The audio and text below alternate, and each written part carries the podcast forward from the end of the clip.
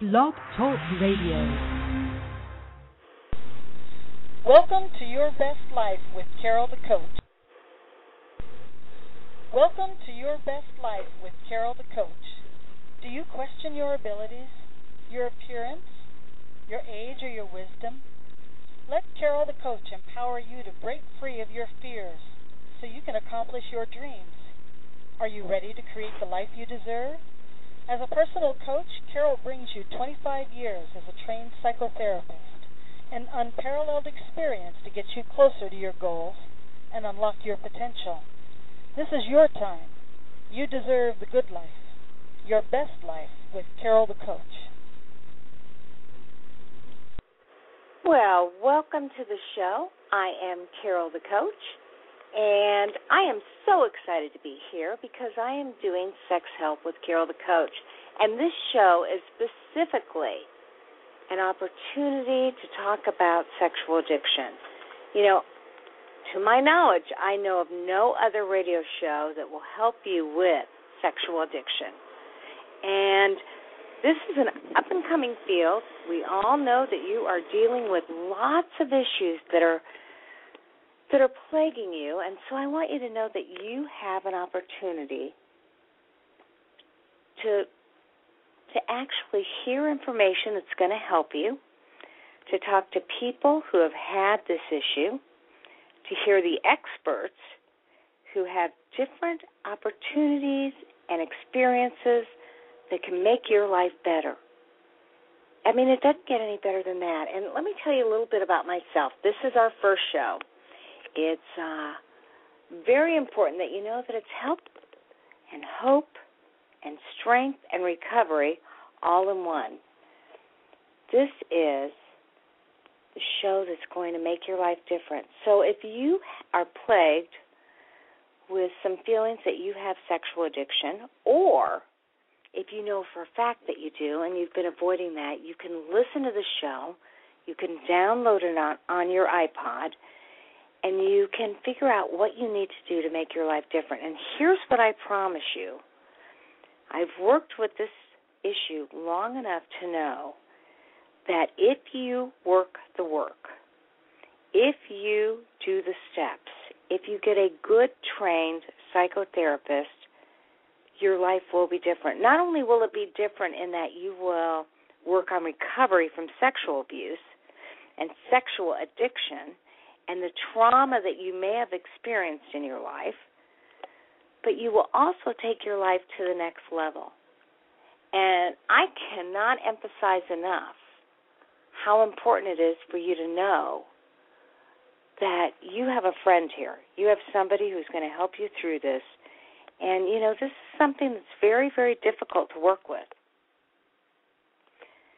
And and you need somebody who absolutely has the experience and the knowledge to get you through to the next step. You know, I trained with Patrick Carnes, and for anybody who has ever, ever worked with anybody um, with this disorder, you know that he is the guru. He is the person that actually brought to a head what this issue was all about, and it was it was certainly in the eighties. And he helped to write the book, the Bible of sexual addiction, and he has been training therapists. He's felt it is his passion to take people to the next level, and and I cannot encourage you enough to get the S A A book, Sexual Addicts Anonymous, and read the stories and read the steps and learn what it is that you need to do to make your life different. Now, Doctor Carnes has written a lot of books. There is no doubt about it. He has written books that will help you to both decide, do you really have a sexual addiction, and then create the infrastructure you need to get healthy. I, I'll just give you a little background on me, because clearly I have been doing psychotherapy for thirty-two years and have loved every minute of it. And about ten years ago, I decided to be a coach. I was going to help take people to their next potential. But in the meantime, I started working with a lot of kids who really, um, they were having a lot of confusion about how to behave and who they were. And it was sexual in nature. I mean, they were doing sexting. They were looking at things that they never should have looked looked at. And they really just didn't know what to do. And so when I started getting these referrals, I said to myself, you know, this is something that we have never really dealt with before. Now, I'm I'm not telling you that, that hypersexuality has not been around, because indeed it has. It's been around for a long, long time. But with the addition of the Internet and with so many opportunities to um, saturate your brain with images and people and opportunities, it has become a new epidemic. As a matter of fact, so many people call this the crack of the Internet, meaning that it is the Internet and pornography has turned into absolutely um, a situation whereby people are dealing with things that they have never dealt with before. And as a result, I, I must tell you that we are looking at brain situations we've never seen before, because we have so many people that are on the Internet looking at pornography, and it is doing things to the brain and producing chemicals that truly we've just not, never seen. So this is a new field. And if you feel like you're plagued with sexual addiction, I can only say to you that you're not the only one. You are one of hundreds of thousands of people that have, you know, in some ways, you've been seduced into believing that you could look at things like this and be okay. And what we're finding out now is that, no, you can't be okay. You know, there's plenty of situations in one's life where whereby if you're looking at porn and it's it's preoccupying your mind, you're spending more time than you need to, then more than likely you may have an addiction. Now, I know Tiger Woods kind of brought to light what addiction was all about, and there are people that say, hey, you know, Tiger did not have an addiction. He had accessibility, and when you're somebody very famous and you can um, be with a variety of women, what's wrong with that? There may be nothing wrong with that. But I'm here to tell you that when behavior becomes out of control, um, when you're feeling bad about yourself, when you're hiding things from your loved ones, you suffer from something called hypersexuality disorder. And sexual addiction is an addiction. It's a psychiatric compulsion. And as a result, you...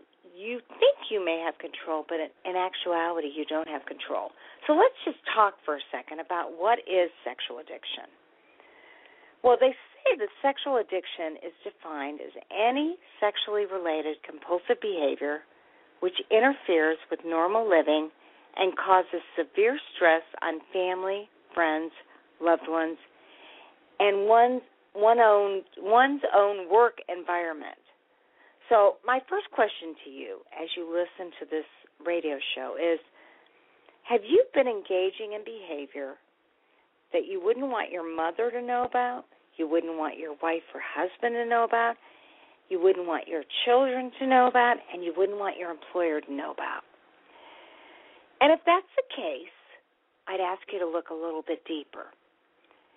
You know, it's it's sexually related compulsive behavior. So is this behavior compulsive? Do you tell yourself, you know, I'd like to stop, and I will stop, but I can't stop? I mean, you've said, okay, I'm not going to get on the Internet and I'm not going to look at porn any longer. And then whether it be an hour, a day, or a week later, you find that you are actually looking at, at pornography, or you are actually calling somebody on a chat line, or you are actually visiting a prostitute or an escort service. You know, there are so many different types of uh, sexual addictions, and we're going to be talking about those tonight. I'm going to be educating you a little bit about what is sexual addiction. You heard me just say that it is any behavior that is sexually related, compulsive, and it interferes with normal living. You know, when I work with people, men and women alike, certainly more men than women, but uh, women are on the rise, they admit, yes, they have this behavior, and yes, they're keeping it from others, and yes, they are rearranging their lives so that they can engage in that behavior. So are you somebody who has taken some risks? You have actually you have actually gone um, on site when you knew you shouldn't. You have told the wife or your husband that you're unavailable because you really would rather engage in sexually uh, compulsive behavior than go to a retreat or go to a reunion or go to one of the kids' games or go to work. If that sounds like you, more than likely you have sexual addiction. Now, sexual addiction has been called sexual dependency and sexual compulsivity. By any name, it is compulsive behavior that completely dominates the addict's life. Okay, now you've heard that, and you may be going, well, now, Carol, I got to tell you, it doesn't completely dominate my life. I am able to take a bath. I am able to hang out with the wife and go out on a date. I am able to read the paper. I am able to go to work.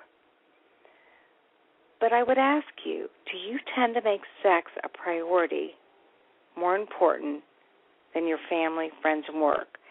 And if you find that, that, yes, indeed, there are times when you do that, then you have a sexual addiction. And make no mistake, that requires that you get some some help. Not just help with a counselor, not just reading a book, but you need a whole variety of um, interventions that will help to not only deal with this addiction, but take your life to the next level so you can be better than you were prior to the sexual addiction. That's what I promise you as a coach. And certainly the way that I've been trained with Patrick Carnes, once you figure out how to manage this compulsion and you follow the twelve steps, you will be able to take your life to the next level and say, what else do I want to do with my life? Now, is sex the organizing principle of your life? I mean, are you willing to sacrifice what you cherish most in order to preserve and continue your unhealthy behavior? I can't count the amount of people that have come into my office and have lost a lot of or most everything because of their sexual addiction. You know, maybe they went to work and for the one thousandth time got on the Internet and looked at pornography, and finally they were discovered. They lost their job. They were put on probation. They were written up. Um, is that you? You know, you say, well, no, I don't look at porn during the day. Well, I'm kind of surprised because, to be real honest, I'm going to tell you, that the number one time to look at porn is not in the middle of the night, even though that may be the time that you look at it. It's actually during the workday, and it is at work. But, okay, it matters not whether you look at it in the middle of the day or you look at it in the evening, early evening, or you look at it after the wife has gone to bed. What matters is that you sneak around and have this obsessive compulsive behavior that takes control of your life. And actually, you find that you're willing to sacrifice everything you cherish to preserve and continue this unhealthy behavior. Now, you may say, well, I'm not absolutely sacrificing everything. And I get that, because you know what? Addiction is on a continuum. And you may start out with recreational use or social use, and then there may be abuse, there may be dependence, and then that moves into sexual addiction. So you may fall anywhere on that continuum. All I can say is that I'm so happy that you're listening to this show and you're willing to get the help that you need. Because I cannot emphasize enough, this may be the start of the new and improved you. You know, if I can help you to break through that denial and you can admit that you have a problem, um, we've started a process by which you can get the help you need. And you can turn that unhealthy behavior into healthy behavior. And that's what really recovery is all about. It's not only um, changing that unhealthy behavior into healthy behavior, but it is absolutely taking your life and saying, you know what, I'm going to contribute. I'm going to make a difference. I am going to be the man or the woman that I was meant to be. Now, I got to tell you, no single behavior, no pattern absolutely defines sexual addiction. So if you're sitting there listening to the show and you're saying, well, that's not me, I get that. However, if you feel like in some way your life has become unmanageable, maybe you've promised yourself that you'd stop doing this, or you would only do it on the weekends, or you would only do it when your wife or husband was out of town, and then you found that you couldn't stop. That's what we call unmanageable. So do you masturbate compulsively? Do you look at pornography and it interferes with your normal relationships? Are you involved in some sort of escort service or prostitution? I don't care if it's once a year, once a month, once a week, once a day. Is it something that you hide and it's costing you your relationship or money? Or is it interfering with your life? Maybe you are involved in exhibitionism or voyeurism or indecent phone calls. And, of course, there is that part of sexual addiction that deals with molesting, incest, rape, and violence. I have to admit, most of my clients are normal people. They're C E Os. They are firemen. They are policemen. They are roofers. They work in I T. They work in corporations. Um, I, you know, they are not anybody that one would think would go to jail. But they have delved into a behavior that is going to get them in trouble. And that's what I promise you. As much as I'd hate to tell you this, this behavior is, is and will get you into trouble. Um, because, you know, even the healthiest forms of human sexual expression can turn into self-defeating behaviors. And that's what sexual addiction is. So I don't want you to feel bad about yourself. I'm not here to do that. I'm here to normalize the behavior and to tell you that there are things you can do. And that's what counts. That's what makes a difference. That is when you say, you know, you're right, Carol, I've got a problem and I need to get some help. Now, I'm a big believer in when you have a specialized problem, you need to go to a specialist. And I've spent ten thousand dollars and ten thousand hours training with one of the best. And it's through the school of I T A P. Um, and I T A P is the International Institute of Trauma and Addiction Professionals. Um, it was started by Patrick Carnes. And one of the things that we know about sexual addiction is that rarely does it occur in and of itself. There's usually another addiction. There's alcoholism. There's drug abuse. There's a gambling disorder, um, an eating disorder. There's some other, there's even workaholism. There's some other compulsion that one is engaged in that merges or fuses with the sexual addiction. And so, you know, there may be somebody I'm working with, and he is a workaholic. He is providing, or she is providing beautifully, um, really keeping his or her family set up in such a way that the average person would go, oh, my gosh, he is an executive in a corporation. He works a lot of hours, but, you know, this man or woman is quite the provider for the family.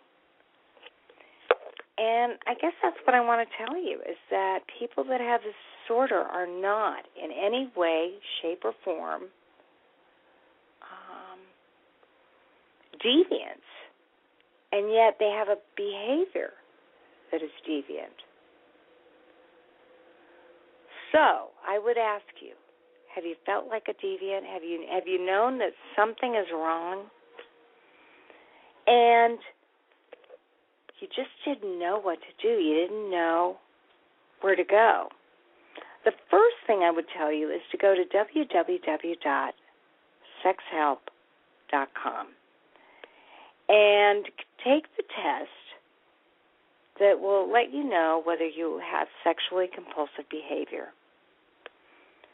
Now, to date, and we're doing research, and this is a fairly new field, but to date, um, sex addicts um, are men, three to one, very similar to alcoholism or compulsive gambling.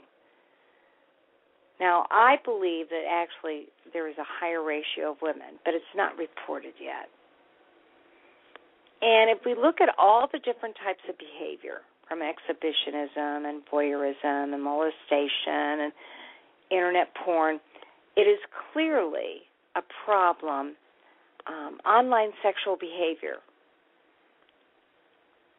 makes up sixty percent of sexual addiction. We're seeing kids manifesting these behaviors. You know, I cannot tell you how many kids have come into my office and they've seen, by the time they're eleven years old, they've seen twenty hours of hard porn, either because their mother and father were viewing it and it popped up, and, of course, out of curiosity, they had to look at it. And since kids are so much better at navigating the Internet than we are, they figure out very clearly how to get to more porn sites. Or they're hanging out with their buddies or their girlfriends, and together they're watching things that young children should never have to see. It's imprinting their brains. It's teaching them the wrong message about sexuality. And it is truly forming a new type of sexuality that um, we're going to have to unlearn. And so this show is going to talk to you about um, neuropsychology. It's going to talk to you about neuropsychiatry and neurocircuitry. We're going to we're going to talk about how, how it has formed the brain and what we can do to not necessarily unform the brain, but how we can actually create some new neurocircuitry that offsets the circuitry that you may have established by looking at internet porn. Um, You know, eighty-seven percent of all sex addicts report having other addictions. So, again, what we've got to do is take a look at what are the other areas of your life that may need some work, There's no doubt that if you're a sex addict, there's a there's a high percentage that you came from a family that had addictions. Okay, now, if you're like me, I say to myself, okay, most families have addictions in it, and I would agree with that. However, what we know about people who have had trauma in their life is that oftentimes when they've experienced trauma, they reenact the trauma. And so some of your behavior, if you've experienced trauma, may actually be a reenactment of what you experienced. And that can be so difficult.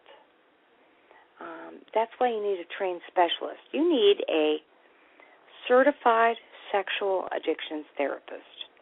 And how the heck do you find one of those? Well, obviously I'm one of those, or I wouldn't be having this show. And you can get on that website, w w w dot sex help dot com, and you can find out certified sexual addiction therapists in your state. And if there isn't anybody in your state, because certainly we're dealing with this not only statewide, but in other countries, that is the beauty of Skype. You know, I cannot tell you how many people I have Skyped and worked with face-to-face who is actually working a recovery model that Doctor Patrick Carnes um, established.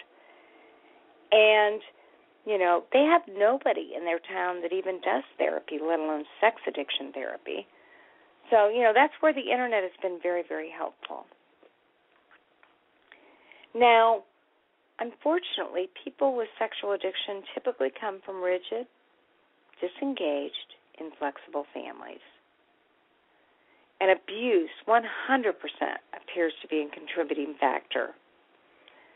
We know that if you've had sexual, if you have sexual addiction, um, you may have experienced physical abuse, sexual abuse, and emotional abuse. Now, if you're into internet porn and you've had no trauma in your childhood, this probably does not this does not apply to you. However, if you have participated in many, um, many, many infidelities, multiple affairs, prostitution, massage parlors, escorts, if you are uh, enticed by voyeuristic behaviors, if you are an exhibitionist, you probably have experienced physical, sexual, or emotional abuse. And that's the kind of thing that we want to actually work with. Now, if you have a situation whereby you really are not sure what you can do, you can always email me at carol the coach at a o l dot com, and I will be more than happy to help you. I actually have a website, and that site is w w w dot sex help with carol the coach dot com.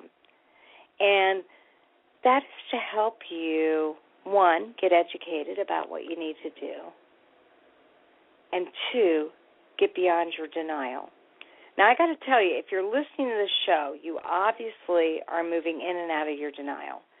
I mean, you are, this is a positive thing if you're listening to the show. But the average person who has sexual addiction hides, minimizes, and deludes the impact of their problem. You know, and I'm sure you can relate to that. There were times that you said to yourself, I don't have a problem, or my looking at porn doesn't hurt anybody, or this is just natural. This is what men and women do. This is just exploring my sexuality. Does that sound like you? Because if it is, That is your addict talking. And and I got to tell you, there is a wonderful system. It's called the Recovery Start Kit. Patrick Carnes established it. I know I'm talking a lot about him, but really he is the guru of sexual addiction. I mean, he is a psychologist who has made it his life's purpose and mission to help people with this problem. You know, he helped to, to write Sex Addicts Anonymous, and he has helped to put twelve-step meetings together. Now, you may be saying, twelve-step meetings? What the heck are twelve-step meetings? Well, I am out of Indianapolis, and in Indianapolis, as well as most major metropolises, you will find that there are S A and S A A meetings. And those are twelve-step meetings whereby you go to a church, a hospital, or a home, and you meet with other people that are in all sorts of stages of recovery. And you actually accept the fact that your life's unmanageable and that you need to depend on somebody greater than yourself, your higher power, to get you through this addiction.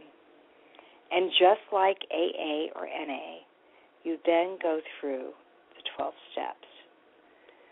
Now, I know that sounds like a lot of work for some people who haven't been involved in it, but in most cases, and probably ninety-nine percent of the cases that I work with, it is such a relief to be with other men and women who have this disorder. And I have to tell you, it's mostly men. Unfortunately, there are not enough resources available for women right now. But we are willing to change that, and I'm willing to be a part of that if you live in the Midwest, and certainly if you live in Indiana. Now, let's face it, most children don't learn about healthy sexual behaviors, and they were exposed to the concept of sexuality from their friends. So I have to ask you, what were you taught about it, and what feelings did you have about sexuality? That's part of what keeps this a problem, is that there's always been this, this feeling of secrecy. You weren't really allowed to ask the right questions. There wasn't any healthy role models to talk to you about sexuality. And so as you can imagine, this feeds into the secrecy of sexual addiction, because you couldn't talk about healthy sexuality, let alone talk about unhealthy sexuality. So I want you to think about your own sexual history. A good certified sexual addiction therapist will ask you about your sexual history. They'll want to find out, what did you know? What did you learn about sexual sexuality? And and was there any trauma from your past? I mean, I had people come in and they said, oh, my gosh, I molested my sister, my cousin, my brother, or whatever. And I had to clarify, you know what? You didn't molest anybody. That was normal sexual play.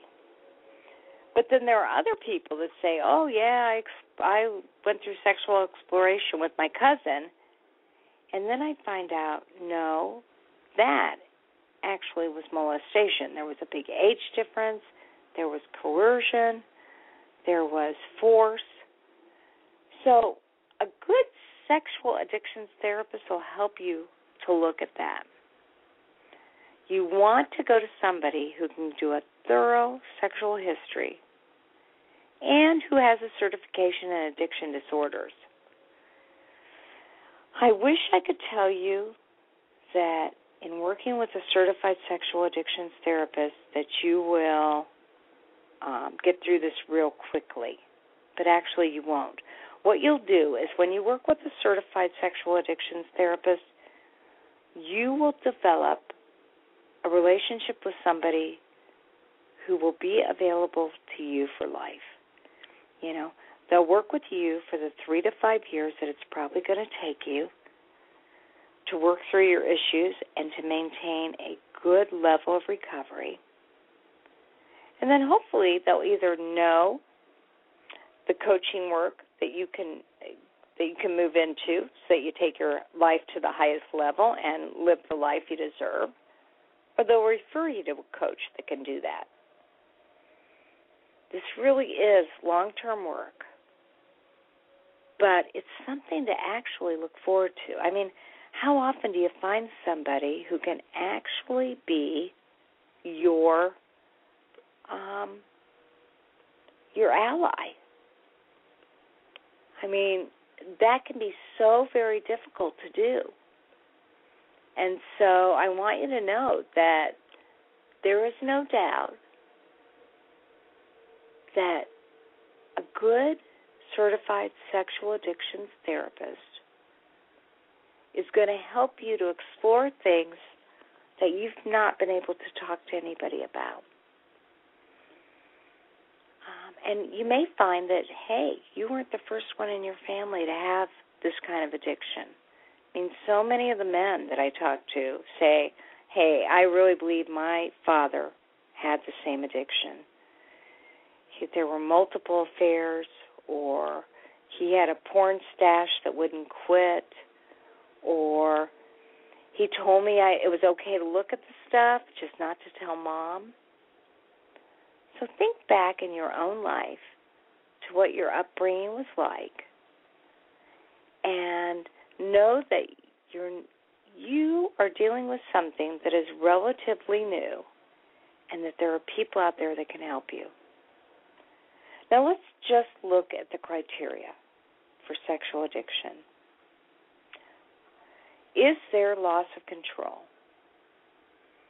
Now, by loss of control, I mean, is there clear behavior in which you do more in terms of the addictive behavior than you intend or want? Are you on the Internet longer than you'd like to be? Um, have you said no to escort services and found yourself being in another city and looking that up? That is the kind of behavior that you need to look at. Have you told yourself, no, I'm not going to get on my phone and during the break look at some Internet porn, and then you did? Or maybe you were the last one at work and immediately thought, wow, this is an opportunity where I can look at some pornography. So in other words, does the behavior appear compulsive? Is it out of control? And has it gotten worse over time? Now, that's where I may have some addicts that say, oh, no, my behavior isn't out of control. I mean, I I was really out of control for a while, but I've had three months where I've only looked at it every other day for two hours. What we know about this behavior is it is progressive. And so don't fool yourself. Just because it seems like you've got it managed now, something will trigger stress, and you will engage in behavior that's more out of control. It will get worse. It is progressive. I guarantee you. Have there been multiple times when you tried to stop? Have you had repeated specific attempts to stop the behavior, and maybe you stopped for a while, but then you went back to it? Or maybe you couldn't stop at all.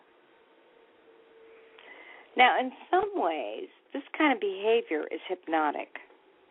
There's a real sense of time distortion, loss of time.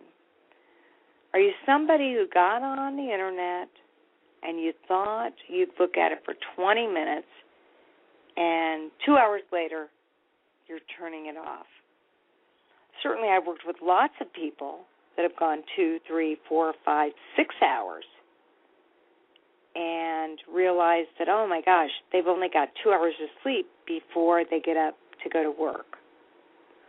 Or, you know, I had a policeman, just absolutely the nicest guy, had a family, had stepkids and, and his own kids, and he was a great, great guy. He is a great, great guy. Um, but he started looking at pornography on the job. And and he made up excuses. He said that he was looking at cases, and he actually got involved in um, pornography at work in terms of he was busting pornography rings. So he had an absolute excuse. And then he'd be in his patrol car, and he'd be sitting at different sites, and he'd get on his laptop and he'd look at more pornography. And what he found was that he couldn't stop. And he was a healthy, happy policeman who was ravaged by this obsessive compulsive part of himself. And so he became depressed and angry. And the more angry he got, the angrier he got, and the more out of control he felt, the more he would medicate those feelings with more porn. And by the time he came to see me, obviously he had um, he actually had been exposed. Um, uh, let's face it, most corporations, most state agencies monitor computers, and it was discovered that he was looking at pornography way too much, and they confronted him, and he came to see me. And, you know, at first he said, you know, I'm going to go to Celebrate Recovery. And Celebrate Recovery is a twelve-step group that is offered in a lot of churches, and it's what I call Recovery Light. It is um, an opportunity for people to go through the church and go to twelve-step programs and be with other people that have some sort of addiction. So you might have a couple of alcoholics in it, and you might have a couple of drug addicts in it, and you might have a couple of sex addicts in it. You might even have a couple of workaholics in it. But truly, this disorder requires that you get specialized, intensive help. And so it took me probably three months to convince him, I want you in twelve-step meetings. I want you to come and see me every week. I want you to get the Recovery Start Kit. I want you to write out to your addict how you're feeling, and I want the addict to write back to you. You know, just today I had a client who came in, and he was reading his journal entry, whereby the addict wrote to him. He was twenty years old. He was in a small university. He um, had been with a girl other than his girlfriend, and he found himself fondling her in her sleep. And she woke up, and she assured him that she was not going to do anything about that. And later on, she went to the police. And so he's on probation in college. And there's a part of him that, you know, stays in denial and says, hey, she promised me she wouldn't turn me in. She told me she understood that this wasn't um, forced sexual assault. And she she went back on her words. She's gotten me in trouble. And at the same time, I got to tell you that this is somebody who is ripe for sexual addiction. He's twenty. So on, on the scale, uh, the continuum, he's too young to have a full-fledged sexual addiction. But if he doesn't get help, guaranteed, his behavior is going to become more and more out of control. Now, do I think he's going to rape somebody? No. But I think he's going to look at more pornography, and he's going to experiment more sexually. And I don't know where that behavior is going to go, because he's already very preoccupied. And preoccupation is another criteria for sexual addiction. You know, he's obsessing about sexuality, and then he feels guilt and shame. And when you have that formula where somebody is obsessing about things and then feeling more guilt and shame, that in and of itself can be a problem. So We've talked about, okay, is there loss of control? Is there compulsive behavior? Have you tried to stop? Has there been loss of time?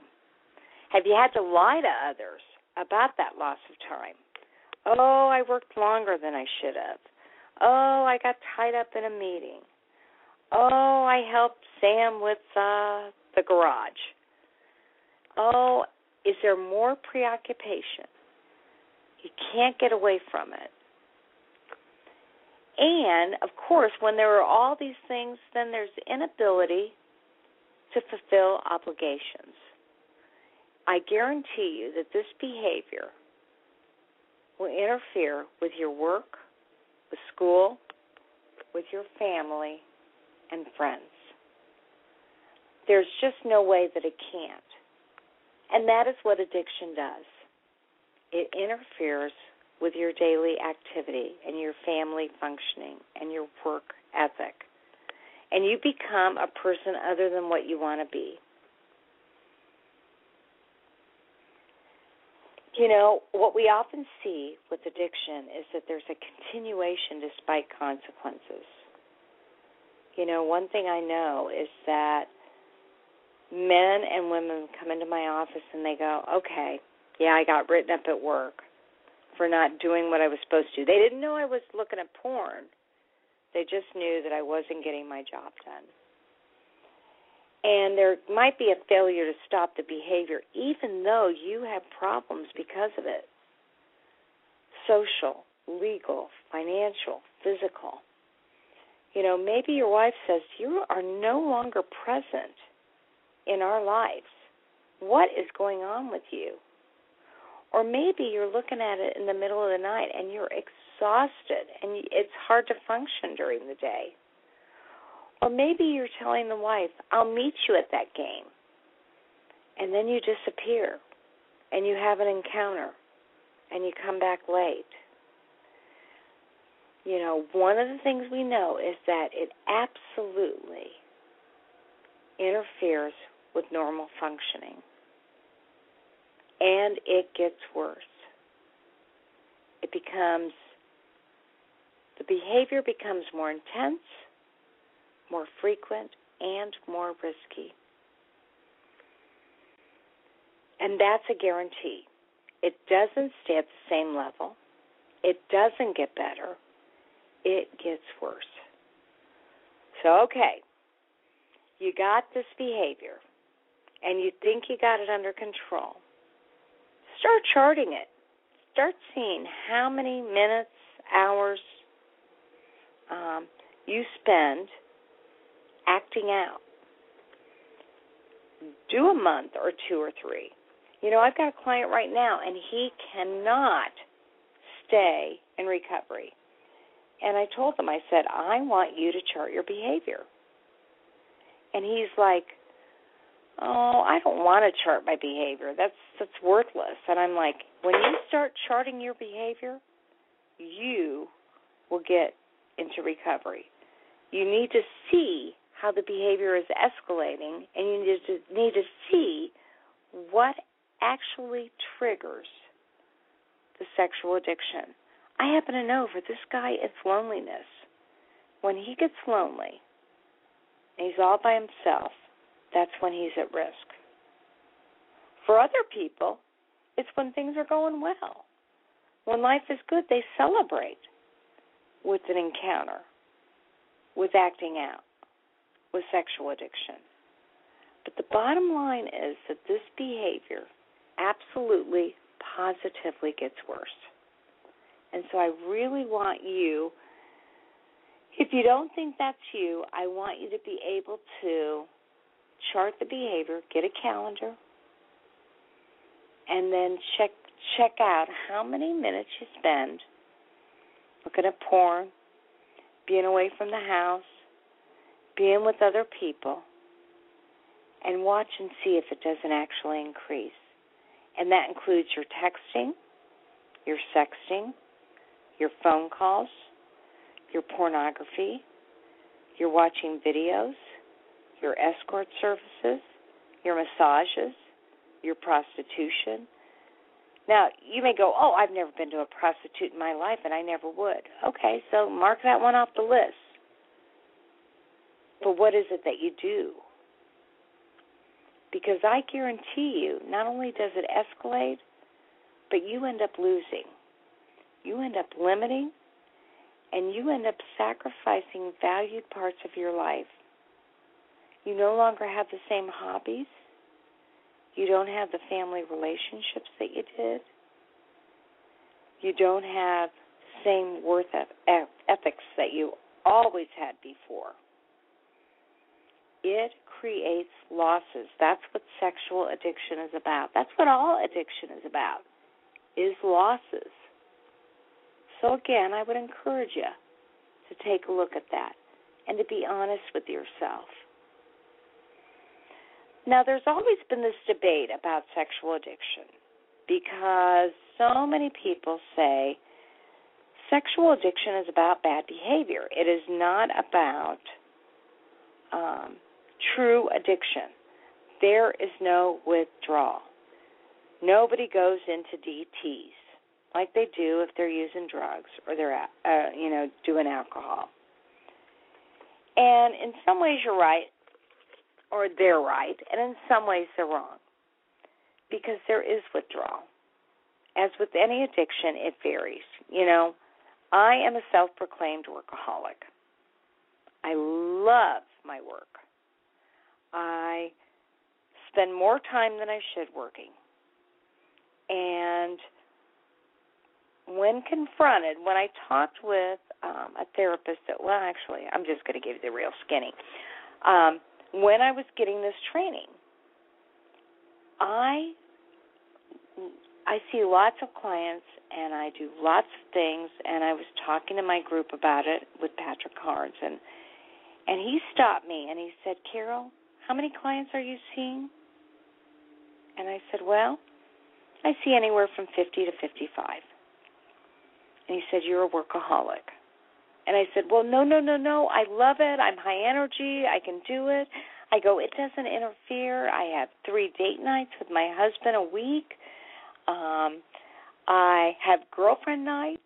You know, I, I get together with a girlfriend, have for seventeen years. I exercise. I exercise every day. Um, I read. You know, I have a very balanced life. And Doctor Carnes told me, he said, Carol, whether you know it or not, you are a workaholic, and that affects three areas that I want you to think about. He said, it affects your brain, because your brain needs to rest. And I thought about that, and I thought, yeah, I hate to rest. I don't take naps. I get minimal sleep. I I love to live life. So I could agree with that. And then he said, I don't care how many date nights you have. It affects your relationship with your husband. And it affects your other relationships, too.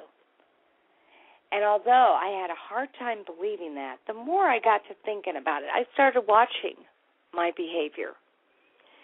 And I noticed that when I came home after a twelve-hour day, ten, twelve hours, it didn't really matter, that I wasn't quite as communicative as I could have been. Maybe I wasn't even as affectionate as I as I could have been, because I was kind of tired. And so I would veg a little bit. And then, you know, I would isolate a little bit. Or maybe my husband would isolate, and I wouldn't I wouldn't I wouldn't approach him as much. It just felt comfortable to do that. And yet we have a really good relationship. But I, I got to thinking, you know, this may be true. And then the third thing he said to me was, and whether you know it or not, Carol, you are not as good of a therapist as you think you are, because you're a workaholic. Now, I tried to tell him, oh, well, I write columns, and I'm I'm um, in the paper, and I'm on T V, and I have a waiting list, and people love me, and they never leave. They're very satisfied with my work. But I got to thinking about it, and I thought, you know, if the brain needs to rest, I probably am not as alert. I don't want to fool myself. I think I was in some sort of denial. So I said, okay, Doctor Carnes, what the heck do I do? And he said, well, the first thing I want you to do is I want you to get the book on workaholism and read it from cover to cover, which, of course, I did because he's a guru, and I think, you know, it's like free therapy, right? I'm in the middle of class. He's giving me all this incredible advice. And then I looked for um, a Workaholic Anonymous meeting here in Indianapolis, and guess what? There were none. And my husband, as I shared with him, oh, boy, I think I might have this disorder. He said, oh, my gosh, you're going to have to start your own group? Now, that doesn't sound right for a workaholic. And I kind of giggled. And um, indeed, I needed to start my own group. And then the other thing I needed to do was I needed to develop an infrastructure that supported me not working so much. And what I knew is that I couldn't continue to work at a corporate job where I saw forty-one clients a week and worked my butt off. Remember, I loved it. I'm not complaining. But then see so many clients on the side. So two years later, it took me two years, but two years later, I have said to myself, okay, I am going to work less. And I just resigned from my corporate job, and I have put a quota that I'm only setting up forty clients a week, and I figure thirty will show up, and that'll be a lot less than fifty or sixty clients. And I'm just going to enjoy being as opposed to doing. And I'm sure if any of you have ever been in twelve-step programs, you know the important part is being, not doing. Now, will I experience some withdrawal? It might cause me some distress or some anxiety, some restlessness or irritability. And yet I'm going to create some substitutes that actually help me with that. So here's what I'm going to ask you to do. We've actually concluded the first hour of Sex Help with Carol the Coach. And again, this is about hope, strength, and recovery. I'm going to ask you to email me at carol the coach at A O L dot com and let me know if you want to anonymously talk about what you think your addiction may be. I want you to go to iTunes and start downloading this show, because that's my promise to you, is that I'm going to put this on iTunes. This is the very first show, but I'm going to put it on iTunes, and you're going to get information every week that will help you in your recovery or help you to break through denial, no matter where you're at. And I want you to feel free to have an open dialogue with me, because I will get you to the right place, no matter where you live, where you are on that continuum of sexual addiction. Um, this is your show to get the help you need and to get you on the road to recovery. There are hundreds of people that I am a part of. I'm a part of a group that has certified, specialized help. And I'm going to make your life better as long as you stay with me and listen to the show. So, email me at carol the coach at A O L dot com. Go to my website, w w w dot sex help with carol the coach dot com, and tune me in next week, nine o'clock on Monday evenings. And um, I promise to have some incredible experts that will also help you with your recovery. And as I say at the end of every show, this is an opportunity for you to fearlessly be yourself, because there will only be one of you at all times. So again, fearlessly be yourself and be honest with who you are and get the help that you need. It starts right here. So see you next week for more hope, strength, and recovery with Carol the Coach. Have a great week.